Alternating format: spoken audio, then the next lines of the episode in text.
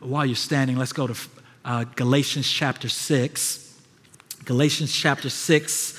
We're going to look at the first five verses. And uh, I felt some conviction this week uh, as I was just meditating on this verse, preparing for today's sermon, uh, because I was at a, a, restaurant, a locally owned restaurant, enjoying uh, some time to myself, to have a, a lunch to myself, when the owner of the restaurant came by. And just a second before he came by to ask me a question, I was complaining in my mind because I asked for salad with dressing on the side. And I was very clear because last time I was there, they brought me salad and it had so much dressing on it that I was like, not only is this not healthy, but it doesn't taste good. It tastes like candy. Salad is not supposed to taste like candy, right? And so I was complaining in my mind. I'm like, oh, they did it again. They put this, and he came by and he asked me a simple question. He said, Is your food great? Is it, is it perfect? And I looked at him I said, Of course, it is perfect. And he left, and I was just so convicted. I was like, not only, why, at first, I'm like, why did you just lie to this man? This is not perfect. This is not what you asked for. And I just began to think about my own heart and why it is in moments of conflict when I have an opportunity to share the truth that sometimes I cowered away and say the opposite of what I want to say. And because I was working through this passage this week, I was reminded by this call to be a, a spirit led person who's a part of a spirit led church that humbly, that humbly brings healing and help to people who need it, that humbly brings help and healing to people who need it. And perhaps that's you today. Perhaps you know someone who is in need of restoration. They are missing the mark in a very specific way. my question to you today is Are you going to allow the Spirit to lead you to bring that restoration? Or perhaps they're not stuck in sin or they haven't necessarily done something wrong, but they're carrying a, a burden, they're carrying a, a, load. This text today is going to uh, encourage us that a spirit led people, that we humbly come alongside those people who are carrying a load and we help to take that load off of them. So, if, if you are like me and sometimes you struggle to run to action where there's a clear call to go to action, today God wants to help us through His Word by showing us how to do so with faith and obedience. Verse 1, the Apostle Paul writes Brothers and sisters, if someone is overtaken in any wrongdoing, you who are spiritual, restore such a person with a gentle spirit, watching out for yourselves so that you also won't be tempted. Carry one another's burdens in this way, you will fulfill the law of Christ. For if anyone considers himself to be something when he is nothing, he deceives himself. Let each person examine his own work, and then he can take pride in himself alone and not compare himself with someone else. For each person will have to carry his own load. This is the word of God. You may be seated. So, Paul here is continuing this conversation that we looked at last week about what does it mean to be a spirit-led church. A spirit-led church is a church that does not walk in the ways of the world, but rather they walk in the ways of the Christ.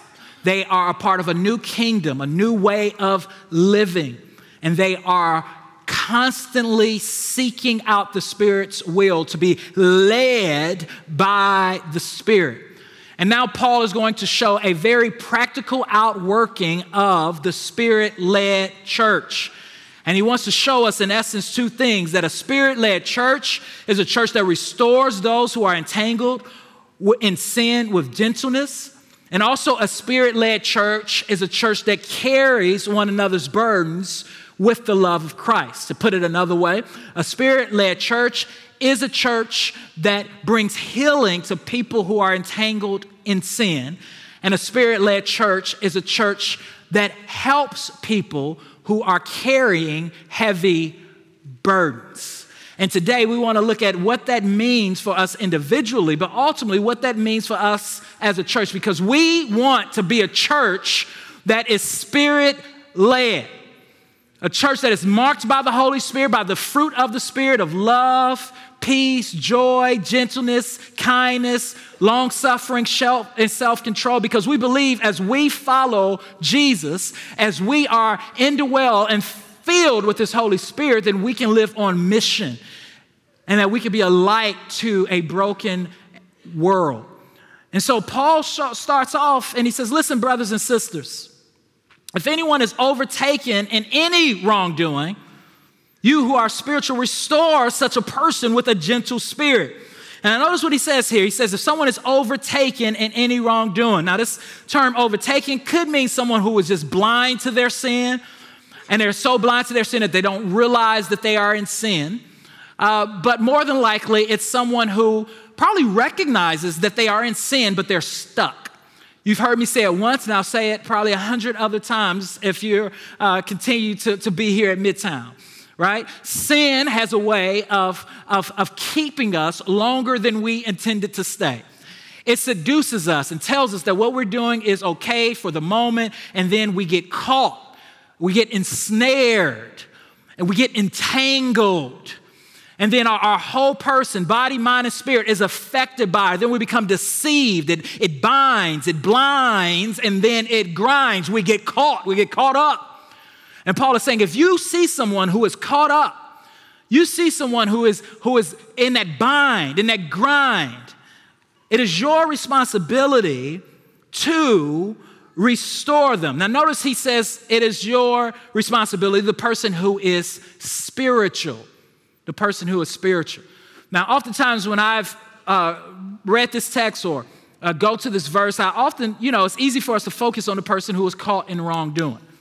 Uh, I've heard it preached and heard it taught so many times where the focus is on the person who is in wrongdoing. But actually, in this passage, the focus is more on uh, the person who is spiritual and their responsibility to the person who is wrongdoing. In five verses, there's caution after caution, not to the person who is caught in sin, but to, to the person who is to restore the person who is caught in sin, to the person who is spiritual. Now, what does it mean to be a person who is spiritual? You hear this term, it may be a temptation for us to think of our spiritual heroes. Perhaps John Perkins, like that's the person who should be responding. One of my spiritual heroes, or John Piper, for the glory of God, right? like, for the glory of God, we need to restore this person. like, that's the person that should be restoring this person. But the person, y'all crazy, but the person who is spiritual here is not necessarily Perkins or Piper, right?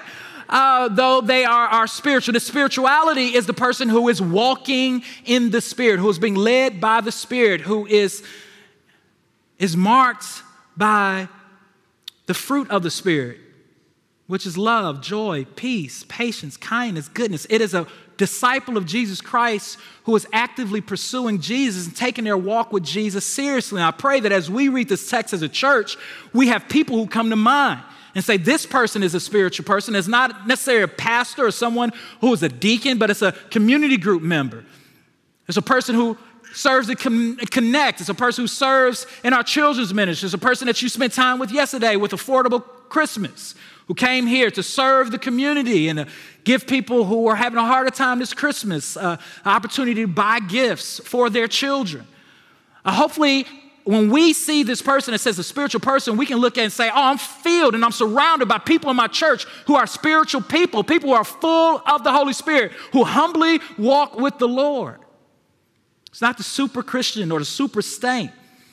We all, if we are a disciple of Jesus Christ, is called to walk in the Spirit and to restore a person who is entangled in sin. This word restore was used two ways uh, in, in, the first century uh, most often. Uh, one, it was a medical term that talked about a bone being broken, right? It's a picture of a, of a doctor restoring a broken bone in a person. But another way that it's used uh, is to refer to nets that uh, fishermen nets that needed mending, restoring a net that was broken. So what does Paul say? He says, "Yo, you who are spiritual, you who are disciples of Jesus Christ, you've been given a ministry, 2 Corinthians chapter 5, of reconciliation. If you're a Christian, you've been given a ministry of restoration. And for some of us, that's really hard because we are non confrontational people. And that's okay. Because one of the marks of the Holy Spirit is that the Spirit fills us up to care for the person who is hurting and to help restore them. But he says when you restore them, you do it with a specific attribute. And what's that attribute? You do it with, with gentleness. In other translations, it says with humility. Humility is not thinking less of oneself, C.S. Lewis said, but rather it is thinking of oneself less. Humility is an attribute of us running towards other people with the posture of Jesus. It's us bending down to help pick up. And when we do so, it's not about us. We don't restore someone maliciously or selfishly comparing ourselves and looking down upon them. No, we restore them knowing that that could easily be me and one day it may be me, and I may need that person to restore me. We do so with a mindset that Paul had when he wrote to, to Timothy, and he says, Listen, I am the chief among all sinners. And I don't believe that was a false humility. Paul is saying, Listen, I know that there are some brothers in Ephesus who are teaching false doctrine and who have gone wayward, but I'm writing to you and saying, Get these things in order here with a spirit of humility because I know myself. And because I know myself better and I know them, I know that I'm a sinner. Paul is saying that's how you restore one. You do it with humility, with gentleness. A couple months ago, my daughter was in Sojourn uh, Kids and she was running, my youngest daughter, and she tried to break her fall with her, with her uh, arm, and she ended up breaking her arm. And it was a nasty break. I remember running to go see it. Somebody said, Oh, your daughter broke her arm. I'm like, Okay. And I'm just kind of going with a little haste. And then I saw, I was like, Oh, like she really broke it. Like it's a U, right? And I was just amazed by our medical team and how they just gently cared for her. They wrapped it up. We got to the hospital and the nurses looked at it. They said, Sir, did you do this? I said, No, ma'am. She's like, Man, whoever wrapped this up, they did a, they knew what they were doing. I said, Yes, it was our church, it was our medical staff. They they took care of her. They said they did a phenomenal job but they saw her hurting and it wasn't about them being the, the hero. In fact, honestly, I had to ask my wife who was there serving because they served in such a way that I didn't even realize who it was there that I was talking to because I was such in a moment. They cared for her in such a way that it wasn't about them and their pride and their ego. It was about helping this person who was hurting. In the same way, the Lord says we have that responsibility. Each person in the church is a child of God. We are to come alongside them, not to fulfill our ego or, or to fulfill ourselves so that people can look at us and say, Look at them, how strong they are, but for the opposite. So, because we care for this person whom God has saved by grace, who God has snatched from hell, whom God has placed his mercy upon. And we say, Lord, I want to be a conduit to help remind this person of the good news of Jesus, to remind this person that Jesus is sweeter than life, that he's sweeter than honey on a honeycomb, that he is the way, the truth, and the life, that what he has stored up for us does not, what this world is tempting us does not compare to what he has stored up for us. So we do it with humility and with gentleness. We do it to help replace that spiritual bone back in place. Notice what he says here watching out for yourselves so that you also won't be tempted. There's a reality that when a, a, prideful person seeks to help someone else, and when we don't do it in gentleness, or even if we do do it in gentleness, that if we're not watching our own life, then we will be tempted. I tell people all the time. And I remember once there was an analogy there was a famous pastor who, who fell into sin. It was like on, on the, all the Christian news uh, uh, sites, and everyone was talking about, and this person was telling me about this person that had fallen, and it almost was like a, a gloating in it because they didn't agree with this person theologically.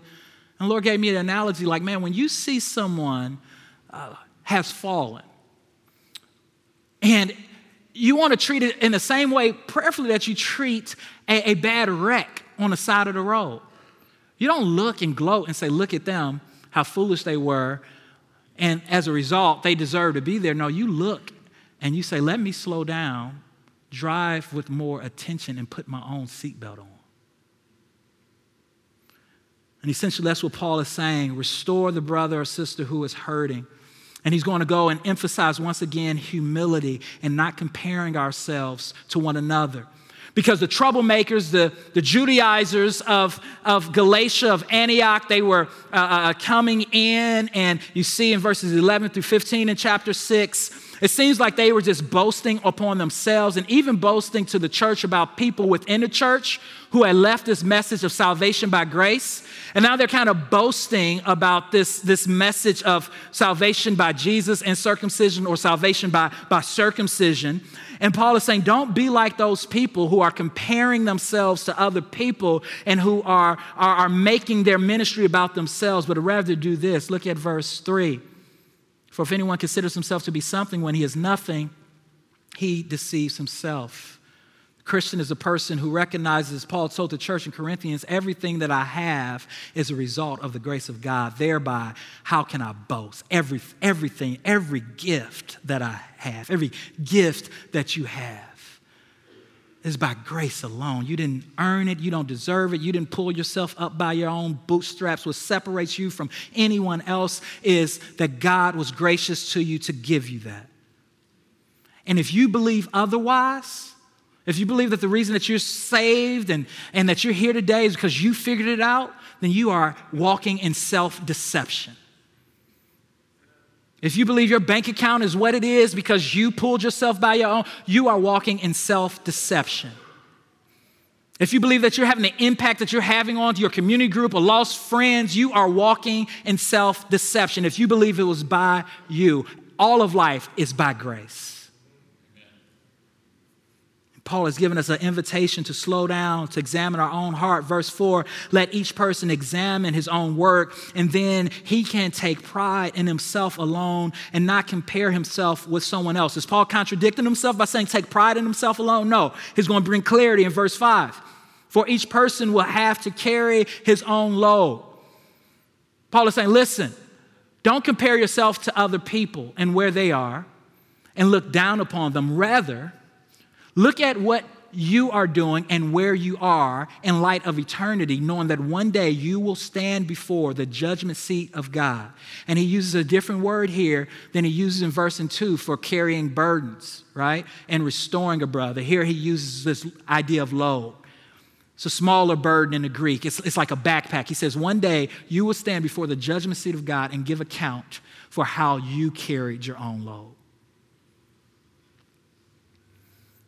All of us has been given a ministry of reconciliation. All of us has been called to restore brothers and sisters in Christ, whether it's something that comes natural to us or not. And the Spirit helps us to do so. Second, not only does a Spirit led church heal the person who is entangled in sin, the Spirit led church carries one another's burdens with a Christ like love. They help the one who is hurting. Verse 2 carry one another's burdens. In this way, you fulfill the law of Christ. So I believe Paul moves from just talking about restoring someone who is entangled in sin. And he doesn't mention what the sin is. The sin could be pride, the sin could be lust, it could be uh, adultery, it could be greed, it could be a whole assorted of things. But then he's going to go a little more broader. He says, Not only are you called to restore, spiritually restore that broken bone, but you're also called to carry the other person's, another person's burden. And this also takes humility. It takes humility in two ways. One, it takes humility for the person who has the burden to let the burden be known. And two, it takes humility for the person who sees someone with a, a burden, for that person to run to the action to help that burden. And my prayer for Sojourn Midtown is that we will be a church that is known for both, that is known for running to the action, for detecting when something isn't right habitually in our brothers and sisters' lives, and we will run to the action to help carry that burden, and that we will be a church that leads not with their strong foot forward, but with their weak foot forward, who understands that it's not about me not to us, not to us, but to your name give glory, who have put to death the deeds of the flesh through the resurrected Christ, and who can lead from a place of weakness and say, I don't have it all together, I need help. And here's the good news. God has saved you, He's brought you to know Himself, delivered you from this present evil world, set His affection on you, not so that you can live as an individual who is disconnected and who can work things out in their own strength, so, but so that you can be a part of his ecclesia, his called out ones, his church and that you all can, that we now as a family can carry each other's burdens. Our sorrows can be cut in half, and our joy should be able to be multiplied because of our brothers and sisters in Christ. Paul is saying, I want you guys to be filled with the Spirit so that the church, so that the people in Galatia can know that there is something unique that happens when we gather together. We are not marked by immorality and selfishness and foolishness, but we are marked by kindness, love, peace, and joy. And in the first century, where you were actually uh, known, known, it was known as a culture for boasting. In fact, if you didn't boast, you were seen as someone who's weak. Paul says, I don't want you to be known for boasting in yourselves. I want you to be known, he's going to go on to say in his next section, for boasting in Christ. I want you to be known for letting people know that you are hurting and having them help you to carry your burdens. Right? I mean, what's your burden? Is it a financial burden today? You're part of the body of Christ. You don't have to carry that burden alone. What's your burden? Is it a, is it a sin burden? Is it a grief burden? Are you still grieving over a, a loss of a, of a parent, a, a loss of a friend, a loss of a spouse? This is a place where you can do that. You don't have to have it all together. You can let your brothers and sisters in Christ know I am hurting. And while everyone else seems to move past it, I haven't moved past it. And I feel ashamed. I feel, feel guilty. I feel like something is wrong with me. Someone help me. What's your burden? Is it, is it loneliness, despair? Is it that things hadn't worked out in your relationships the way that you thought it should? Is it your marriage? God has given you an invitation. You don't have to carry it alone, Pastor Jamal. Because when we carry our burdens alone, it gets hard. You can let someone know I struggle. This physical ailment, it, it gets to me sometimes. This depression, it keeps me down sometimes. Sometimes I don't, I don't want to follow Jesus. In a church that is growing not selfishly, a church that is growing to look more like Jesus, a church that is able to spot out that, that someone is struggling, that, that this person is broken. And like Jesus, in Mark chapter 7, when he sees this woman, when he enters into a city of Nain, and he sees this woman who is grieving the death of her only son, who now will probably be cut off financially because women in, in, in, in that day did not work, and who is weeping and crying, the Bible says that Jesus is surrounded by a multitude of people. And he says he comes into this little town and he stops, and the Bible says, and he saw her. I love that. He saw her. In the Greek, he had compassion upon, on her, upon her. And he stopped talking to the multitude. He walks to this woman. He resurrects her son. He pays attention to her in her pain. That's what it means to carry someone's burden. It means to stop and I know you got your own burden. You're like, Pastor Jamal, I can't carry somebody else's burden. I've got my own burden. But there is power. The Holy Spirit does something in our hearts when we pause and get the attention off of ourselves and help someone else. And then when we share with other people, hey, I'm carrying a burden as well. We stop, we pay attention, we pray, we meet that need if we can, but if we can't, we start looking around and saying, who in the body of Christ may be able to meet this need? Paul says this is a spirit led church. A spirit led church is a church that is helping each other carry. Joel, I'm going to ask you to come up and help me to carry this back, brother, so I can have some wind in my lungs to finish the sermon. This is what God has given you your church for, your community group, your brothers and sisters in Christ. It's a lot easier. Imagine me trying to carry that for years, and some of y'all have been carrying stuff for years, exhausted, wondering if Jesus loves you, but you're not taking advantage of the means of grace. He says, Yes, I love you. Look at the next section of that verse. Verse 2 carry one another's burdens in this way, you will fulfill the law of Christ. Now, is Paul giving us a new law here? A new code? Seems like it could be contradictory because he's told us throughout this letter that salvation is not through the law and we're no longer under the law. But no, Paul is pointing us back to Jesus' words in Matthew 22 37 through 38.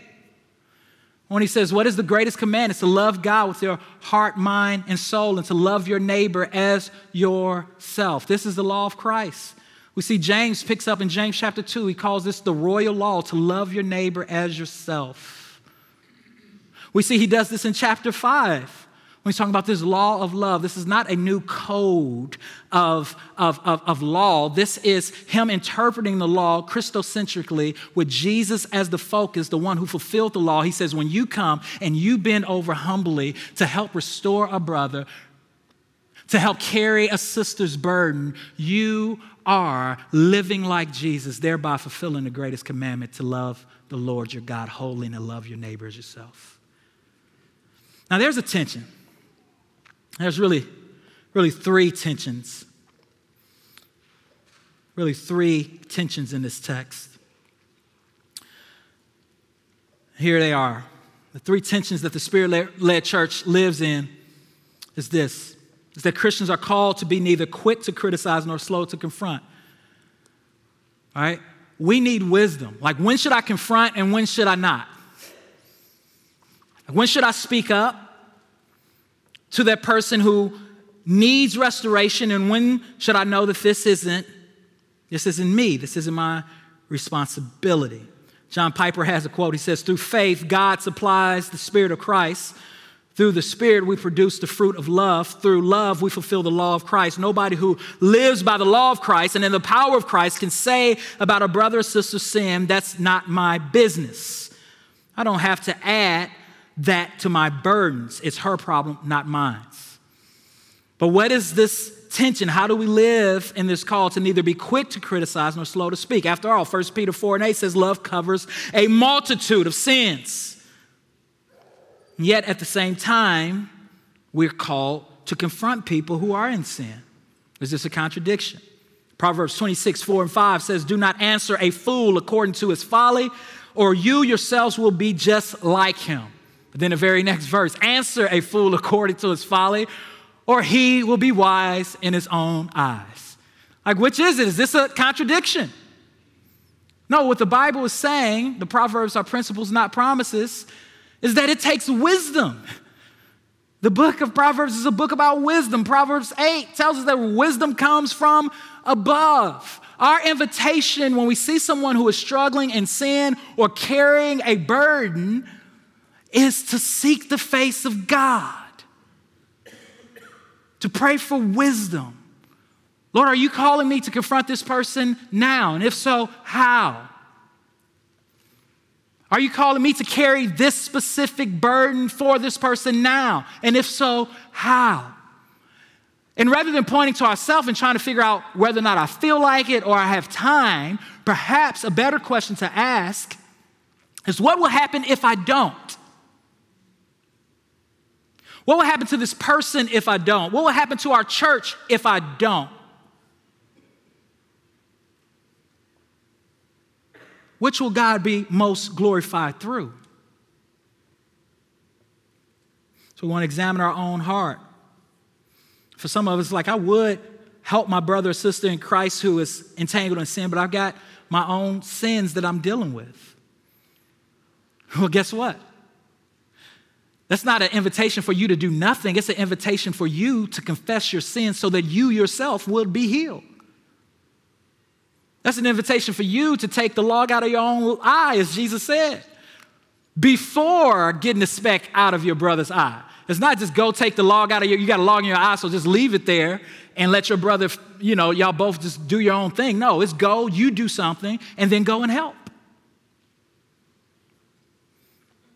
And that's God's invitation to us. Second tension is the Christian life comes with a personal and corporate call.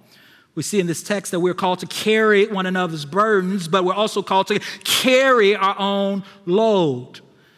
And again, this takes the Holy Spirit. Those who walk by the Spirit will not gratify the deeds of the flesh. We want to protect ourselves from two extremes. The one extreme is where we're all about community and corporate things and we neglect our own soul, watch your life and your doctrine. We neglect to do that, and we're all about community. That's one extreme. The other extreme is that we become all about our own personal walk with Jesus, that we neglect the fact that we've been called to live in community with others. And it's the Holy Spirit that helps us to live in that tension. Dietrich Bonhoeffer writes, Let him who cannot be alone be aware of community. Let him who is not in community be aware of being alone. Each by itself has profound perils and pitfalls. One who wants fellowship without solitude plunges into the void of words and feelings. And the one who seeks solitude without fellowship perishes in the abyss of vanity, self infatuation, and despair. We need both. We need community and we need to walk closely with Jesus. The third, I want to see this, this call, this tension for pastors to be overseers and members to be reconcilers. I've served in churches and seen churches where pastors are called or expected to do all of the care in a church to the point that the church is unhealthy right? And there's other senses in which pastors are called to just preach and teach and never to engage with people in their lives. And the Bible says no, both need to take place. Pastors are called to be overseers, they're called to shepherd sheep in a variety of ways, but also members are called to care for each other. And throughout the scriptures, we see this call and what we call this one another ministry. Elders are called to equip the saints for the work of ministry.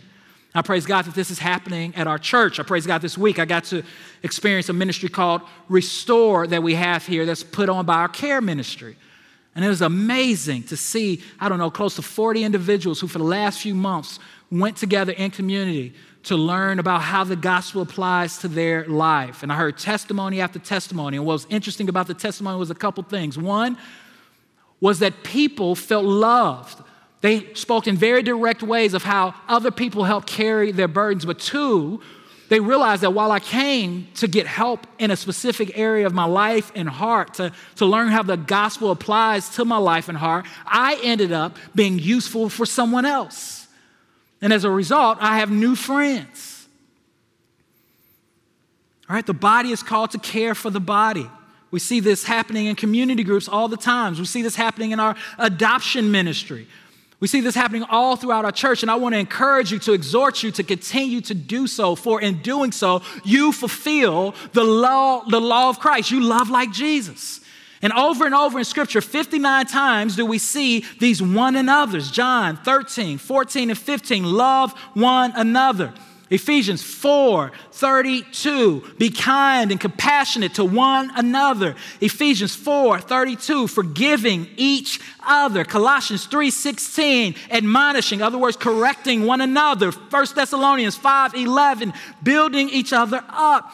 James 5 16, confessing your sins to one another. James 5 uh, uh, 16 also tells us to pray for one another. My favorite, Romans 15, 14. My brothers and my sisters, I am convinced, I am satisfied about you that you are full of goodness, filled with knowledge, and able to instruct one another, able to care for one another. So listen, if you are a Christian, part of your discipleship, part of being coming under the yoke of Christ, is seeking to be an active disciple of Jesus who experiences the power of Jesus and transformation through your life so that you are growing in a supernatural way in love, joy, peace, long suffering, and so forth. And it should be a goal of yours as well to be a part of a church that is communally and collectively growing in the fruit of the Spirit. Five years from now, I pray that I'm standing in this pulpit and I'm preaching to you along with the other elders, and we are able to say, it's seems like this church is growing deeper in love for one another, carrying each other's burdens, and restoring each other when we're entangled in sin.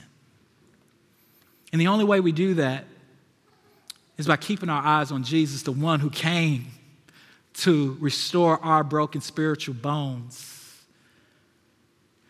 The one who loved us so much that he traveled 14 generations the one who loved us so much that he limited himself, though he is all powerful, all knowing, and omniscient to a human body, to time and space, the one who died the death that we deserve and who defeated death by going up the Via Dolorosa, that road of sorrow, the one who was buried in Joseph's borrowed tomb, but on a third day got up with all power, who ascended into heaven and is sitting on the right hand of the Father. We can carry each other's burdens. We can help and heal each other because we have been healed and have been helped, and we are being healed and are being helped.